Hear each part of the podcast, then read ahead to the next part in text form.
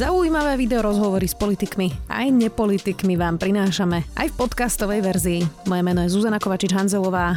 Vítajte pri relácii Rozhovory ZKH v audioverzii. Podpísal sa pod list poslancov Olano, v ktorom sa píše o prezidentke ako o pani z paláca a niektorí poslanci v ňom deklarujú, že ak odíde Igor Matovič z postu premiéra, nebudú podporovať koalíciu. Jan Herák, poslanec Olano, vítajte. Dobrý deň, prajem. Pán poslanec, tak zacitujem z toho listu. Keď zlomia Igora, nakoniec zlomia aj nás a to je cieľ. Chcú nás zničiť, lebo im smrdíme a zavadziame v ceste zlodejom, progresívcom aj pani z paláca. Moje rozhodnutie je pevné a nemenné. Nebudem súčasťou poslaneckého klubu, ktorý sa rozhodne hodiť lídra svojho hnutia cez palubu. Budem mať vážny problém stáť za takouto koalíciou, ktorej súčasťou bude taký poslanecký klub. Toto sa teda píše v liste, ktorý bol adresovaný predsedníctvu Olano. Takže chápem to správne, že niektorí poslanci vystupujú z koalície? Eh, ja by som to takto ešte nehrotil. Ten list, ktorý eh, bol verejne distribuovaný do médií, za ktorý mimochodom eh, bol by som teda veľmi zvedavý, že kto ho vôbec teda dal von. Je to naozaj interná záležitosť. Čiže ešte táto otázka alebo tento problém sme však neriešili na predsedníctve napríklad. Čiže to je skôr také, by som povedal, zvlášť na tom celom. Ale nehrotil by som to. Pokiaľ si to my nejakým spôsobom nevykomunikujeme v rámci klubu Olano a samozrejme s našim predsedníctvom a nedá nám nejaké jasné postupy, tak samozrejme by som to nehrotil, či teda vystúpime alebo nevystúpime. konkrétne teraz uh, Tomuto sa nebudem venovať, lebo opakujem, to je veľmi interná záležitosť a ja som maximálne lojálny voči klubu Olano aj voči predsedníctvu. No je to legitimná otázka, lebo vy ste Hej. ten list podporili a toto sa tam píše. Ako tak viete, sa... že som to podporil? Tam nie je podpísaný ani Jan Herák, ani ani, ani nikto... Nepodporili ste to? Uh, opakujem, je to interná záležitosť, čiže naozaj by som sa do tejto roviny nedostal, lebo ja tam nie sú podpísané žiadne mená. Chápem, ja som dneska volala teda s viacerými poslancami Olano a všetci mi povedali, že ste jeden z tých, ktorý ten list podporil. To neviem, či mám niekto vôbec toto mohol potvrdiť. Ak to niekto potvrdil, tak ich e, pozdravujem, lebo opakujem, tam žiadne meno nefiguruje. Ani moje, ani iné e, meno iného poslanca. A v čom je problém povedať, že či to teda podpisujete alebo nie? Uh, ja sa potom podpíšem, alebo dám to verejne, keď uh, si to prediskutujeme na tom klube predsedníctva, alebo teda v rámci klubu Olano a potom budem následne dávať nejaké jasné stanovisko. Ale viete, niečo sa dostane von na základe nejakej internej záležitosti a teraz my sme sa k tomu dostali, samozrejme nás médiá atakovali, alebo teda mňa atakovali a stojíte za tým a, a podpísali ste to? My sa pýtame, my neatakujeme teda len Ja viem, ale... ako, ako, ale si to ujasnili, ja vás neatakujeme. Uh, nehovorím teraz konkrétne na vás, ale teda médiá v minúty, že naozaj boli dosť také burlivé v tomto smere. Uh-huh. Naozaj, uh, treba byť lojálny a ja som lojálny voči nášmu predsedníctvu. Tak je to ešte aktuálne? Táto znenie toho listu, človek, ktorý ho písal a poslanci, ktorí ho podporujú? Uh, to, čo sme napísali, alebo teda to, čo je tam napísané pod, eh, pod tým Teraz vyhlásením. Napísali. napísali. Čiže v množnom čísle neviete. Takže tam... ste to napísali. Ešte raz. Napísali, opakujem, v množnom čísle, čiže nikto nevie, eh, kto pod tým listom je napísaný, ale opakujem, respektíve podpísaný. To, čo ale vravím, je, že najprv to prediskutujeme na, na klube Olano a potom uvidíme, čo bude ďalej. Je to ešte aktuálne, keďže premiér už odstúpil? Uh, či je to aktuálne? Uh-huh. Uvidíme, čo sa udeje na, na klube Olano. A aké Ale... sú možnosti? Aké sú možnosti, čo sa môže udeť na klube Olano teda? Máme poslanecký klub, kde to teda naozaj prejdeme sprava zľava a uvidíme teda, a ja by som teda naozaj chcel počuť aj vyjadrenie napríklad aj predsedníctva, určite by som chcel počuť teda stále ešte súčasného premiéra a nech sa nám k tomu postavia, lebo naozaj my sme, my sme teda nevedeli, že v akomto celom štádiu, ako sa k tomu napríklad stavia teda klub Olano. Opakujem, je to interná záležitosť, čiže uh, môžem byť veľmi zase otvorený a zodpovedný, že všetky problémy alebo všetky veci, ktoré sa týkajú výlučne Olana, tak samozrejme sa tam diskutujú a, a prejdú sa naozaj veľmi precízným spôsobom. Rozumiem, pán poslanec, len by som chcela vedieť, že či je to ešte aktuálne, či je teda možnosť, že nejaká skupina poslancov odchádza z koalície, lebo to je úplne relevantné. Ja nemôžem hovoriť absolútne za žiadneho poslanca a nepoviem ani uh, jednoducho veľmi abstraktne, pretože naozaj neviem, ako prejde tá diskusia na predsedníctve. Čiže pokiaľ sa to neprediskutuje, tak nemôžete odo mňa... Či, je to jedna z možností, hej. Môžeme to takto diplomaticky. Vy to zvažujete? Či to zvažujem? Uh-huh. Uh, pokiaľ dostanem uh, nejaké nerelevantné informácie alebo odpoveď, tak uh, budem sa nad tým vážne uh, zamýšľať. Tam treba ale povedať a podotknúť vec, že my sme napísali, napísali, opakujem zase v množnom čísle, nehovorím za seba, alebo vyjadrili sa teda poslanci, aby to teda neznelo veľmi tak zvláštne, že majú s tým problém. Majú s tým problém. Tam nie je napísané, že teda tí poslanci, ktorí sa potom Moje podpisujú... je pevné je to a písané v jednotnom čísle, ale Nebudem preto... súčasťou poslaneckého klubu, ktorý sa rozhodne hodiť lídra svojho hnutia cez palubu. To je dosť um, také ultimátne. Áno, je to písané v jednotnom čísle, ale Mhm. po tento list, alebo vyhlásenie sa opakujem, podpísali viacerí poslanci, alebo sa podpisujú. Čiže opakujem, a netreba to teraz vzťahovať a naozaj na nejaký počet e, poslancov, lebo Hovorilo sa o 15, hovorilo sa o 16, je to, to hovorím veľmi diskutabilné, ale uh, uvidíme, ako dostaneme odpovede na predsedníctve. Ja tomu celkom nerozumiem, priznám sa, čo hovoríte teraz. Nerozumiem ani ja prečo. Ja tomu rozumiem úplne pohode. Ja tomu nerozumiem, lebo teda z toho, čo hovoríte, my sme písali, tak teda asi ste boli pri tom. Je tam napísané, moje rozhodnutie je pevné a nemenné. Nebudem súčasťou poslaneckého klubu, ktorý sa rozhodne hodiť lídra svojho hnutia cez palubu. Hodová, To nie to- je, že uvidíme, či nám to premiér vysvetlí. Možno, je, znie to veľmi ultimátne. Takže OK. logicky sa pýtam, či je ešte aktuálne, že tí, čo ste podpísaní pod tým listom, ja predpokladám, že ste to aj vy, aj keď to nechcete potvrdiť, môžu ešte vystúpiť z koalície. Takto úplne jednoduchá odpoveď. Písal to samozrejme jeden poslanec, alebo to písané v singulári. Ale pod toto vyhlásenie sa podpísali viacerí poslanci z Olana. Čiže e, nie je známe ani z toho vyhlásenia a ani, ani z ničoho iného, že kto sa pod tento list podpísal.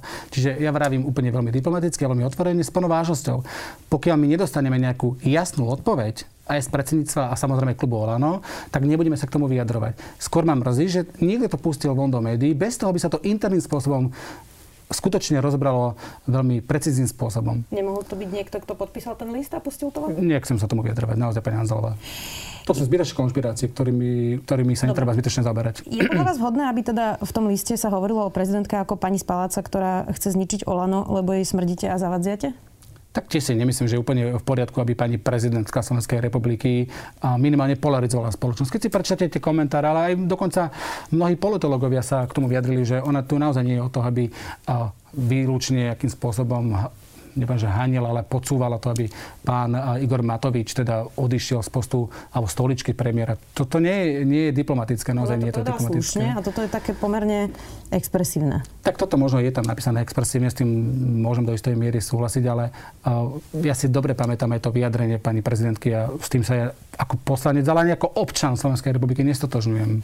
Po troch týždňoch, čo tu trvala koaličná kríza, vyzeralo, že to v nedohľadne nebolo adekvátne, že prezidentka povedala, že naozaj je na čase teda to vyriešiť a že by to teda asi malo byť odstúpením premiéra? Pokiaľ viem, tak uh, aj Igor Matovič povedal, že to bola diskusia medzi štyrmi očami. Medzi Igorom Matovičom a me- medzi pani prezidentkou Slovenskej republiky. Čiže tam nebola absolútne nejaká informácia, či pôjde o dva týždne alebo tri týždne von. Čiže ak je niečo teda riešené medzi štyrmi očami, tak si nemyslím, že to má vedieť o tom celá spoločnosť. Ale samozrejme, aj tá koaličná kríza, ktorá tu bola, nebola úplne štandardná. Ja som hovoril na začiatku aj, aj viacerým médiám, aj v rámci klubu Olano, však všetci sme obyčajní v rámci klubu Olano a povedali sme si, že my sa s tým nestotožňujeme, treba to dať do poriadku, pretože sa zbytočne polarizovala spoločnosť. Akože s tým absolútne súhlasím. Igor Matovič sa za rok premiérovania na chvost rebríčka dôveryhodnosti, zaradil sa teda medzi dvoch dlhodobo najnepopulárnejších politikov, k Robertovi Ficovi a Marianovi Kotlebovi. Prečo si myslíte, že sa to stalo? Tak Igor Matovič eh, si myslím, že je dostatočne mm, alebo respektíve má nejakú v sebe, seba reflexiu a, a aj uznal chyby. Aj v rámci klubu Olano vyjadril uh, svoje pochybenia, ktoré za počas roka naozaj spôsobil a urobil. A, čiže je si vedomý toho, že tých chýb bolo teda zo pár.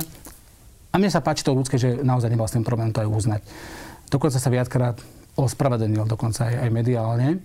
A či je teraz na tom chvoste, ako ste vy spomenula, viete, mne sa to ťažko posudzuje, lebo je tu stále veľké percento ľudí, ktoré, ktoré naozaj stojí za tým Igorom Matovičom a, a dávajú mu naozaj plnú dôveru.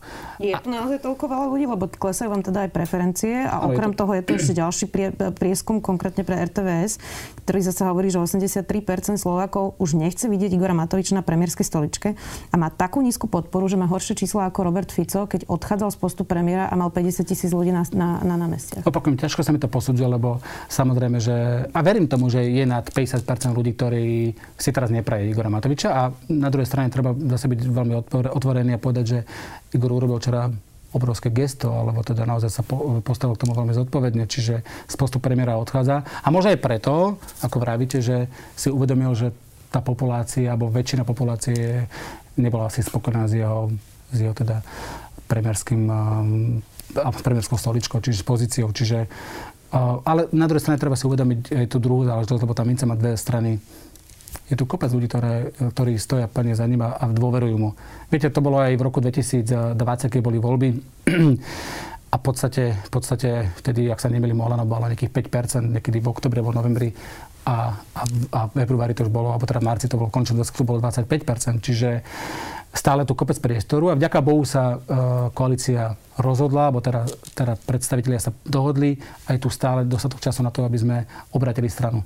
Vy ste povedali k odchodu Mareka Krajčího toto, zacitujem vás. Veľmi ma mrzí, že to muselo dopadnúť až takto. Marek Krajčí, ďakujem ti za tvoju obetovosť a schopnosť sa odovzdať v tak zložitej situácii. Teraz sa ukazuje, že nielen, že sme mali teda jedný z najhorších čísel, čo sa mhm. týka umrtnosti a, a hospitalizácií na počet obyvateľov, ale Marek Krajčí kvôli šetreniu nakúpil dvakrát menej vakcín ako niektoré európske krajiny.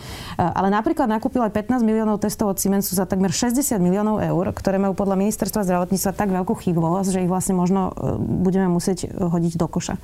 To sú naozaj závažné chyby, takže m, aký bol minister Krajčí ministrom? E, ja nie som ani lekár, nie som ani manažer. Minimálne sa na to pozerám ako občan Slovenskej republiky a, a som si vedomý toho, aj, aj stojím za tým Marekom Krajčím, ktorý si túto funkciu naozaj robil viac než dobre. Možno by som mohol spomenúť, že napríklad eh, veľmi známy Vladimír Krčmery, ktorý je profesorom, eh, je skutočne odborník na, na tropickú medicínu, tiež sa viacka zmenil, že je to čestný chlap. Či je dobrý manažér, ak sa na toto pýtate, a, a či dobre zvládal tú pandemickú situáciu, je veľmi diskutabilné. Uh, viackrát som sa zmenil napríklad aj parlamente. Ukážte mi, ktorého manažera alebo ktokoľvek iného človeka, ktorý by naozaj tak, tak, tak čestným spôsobom riešil túto pandemickú situáciu. Lebo tá pandémia sa netýka len nás. Čo to znamená čestným spôsobom? No, nerobil si tam vlastný biznis. Napríklad my dobre vieme všetci, a vy to viete tiež najlepšie, pani Hanzelová, že ako zdravotníctvo za predchádzajúce garnitúry dopadlo, lebo v akom stave to zdravotníctvo naozaj je. Myslíte si, že stačí niekam prísť nekradnúť, ale mať teda najhoršie čísla v rámci celej Európskej únie?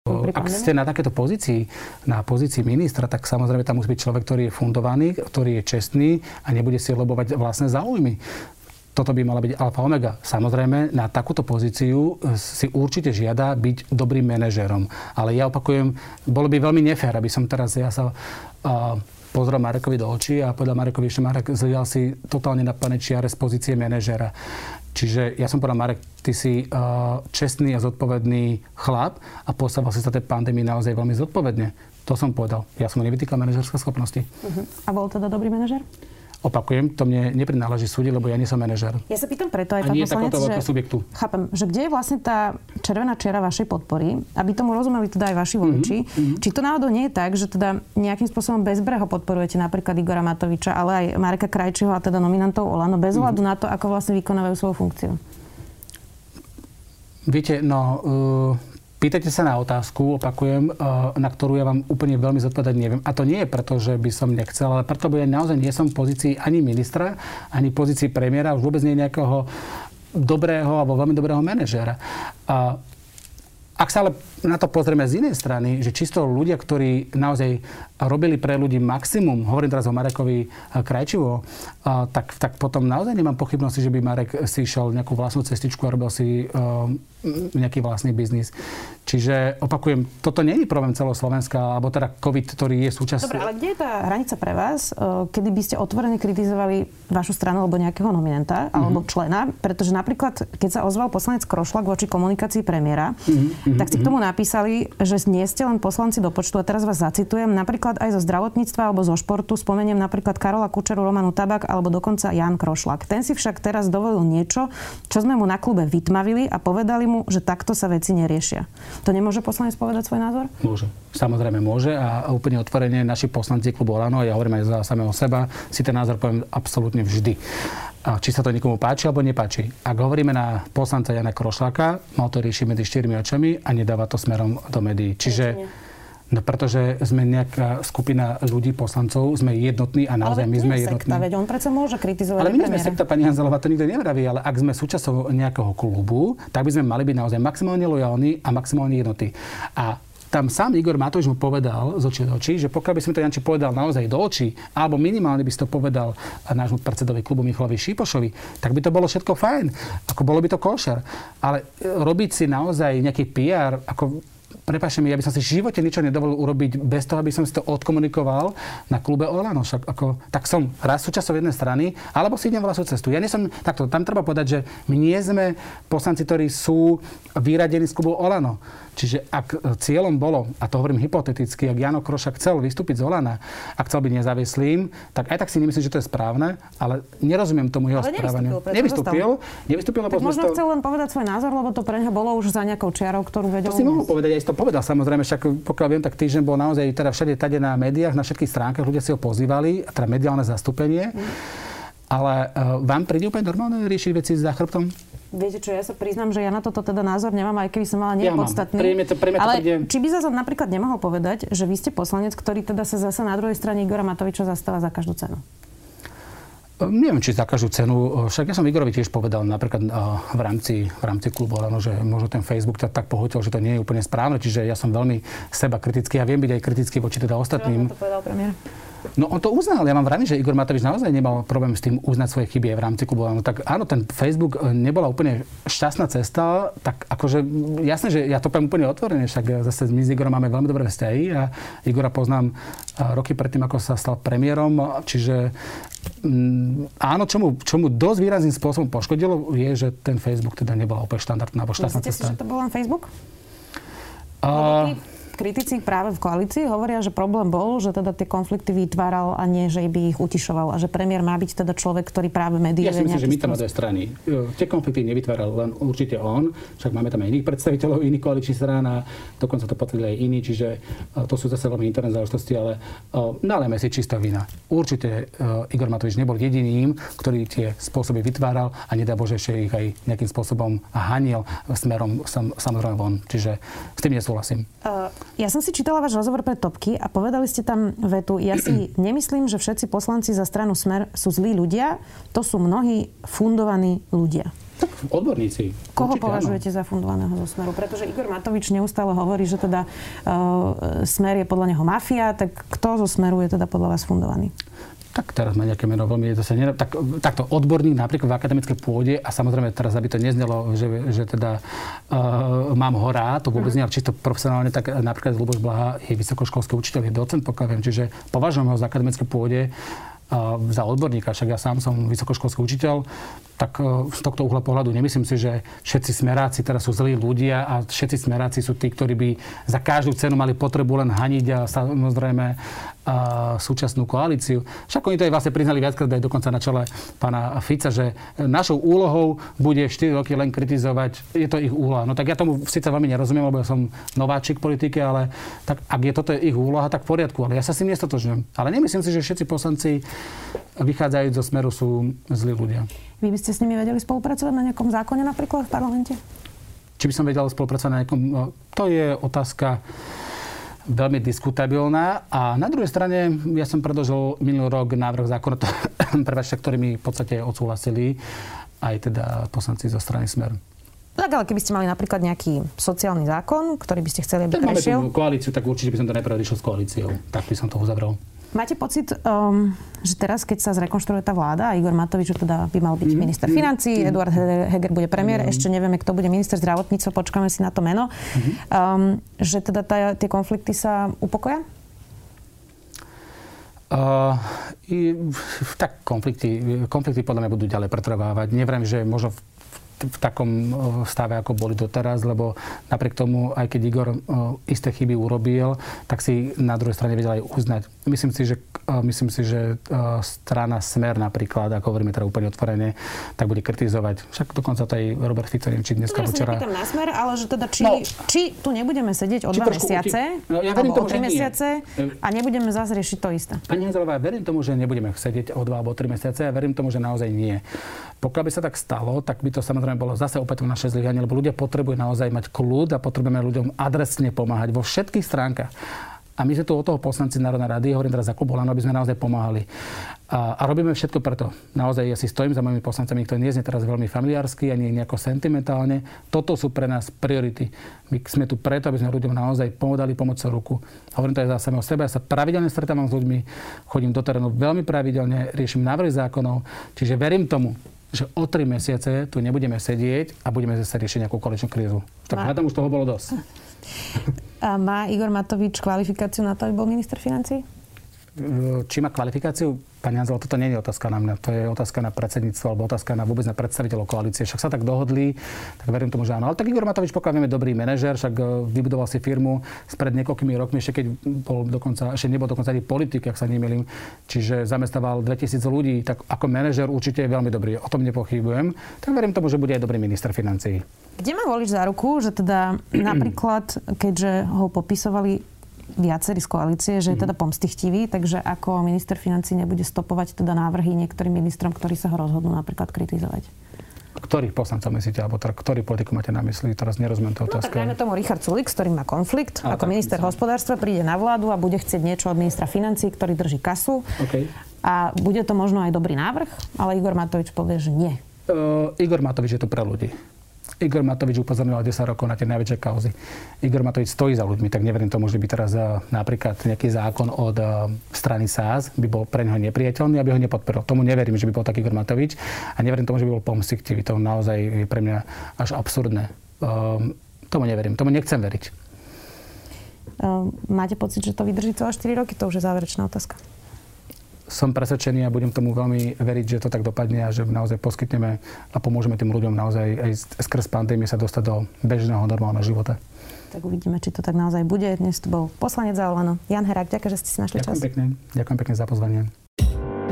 Počúvali ste podcastovú verziu relácie Rozhovory ZKH. Už tradične nás nájdete na streamovacích službách, vo vašich domácich asistentoch, na Sme.sk, v sekcii Sme video a samozrejme aj na našom YouTube kanáli Denníka Sme. Ďakujeme. Dátumy, mená či udalosti, taká je zvyčajná predstava o dejinách, ktorú najčastejšie poznáte z hodín dejepisu. Dáte mi však zrejme za pravdu, že minulosť nám ponúka ďaleko viac než len výpočet základných informácií. Je to predovšetkým dobrodružstvo poznávania a fascinácia dobou, ktorá je nám viac či menej vzdialená. História preto ponúka zážitok z cestovania. Cestovania v čase.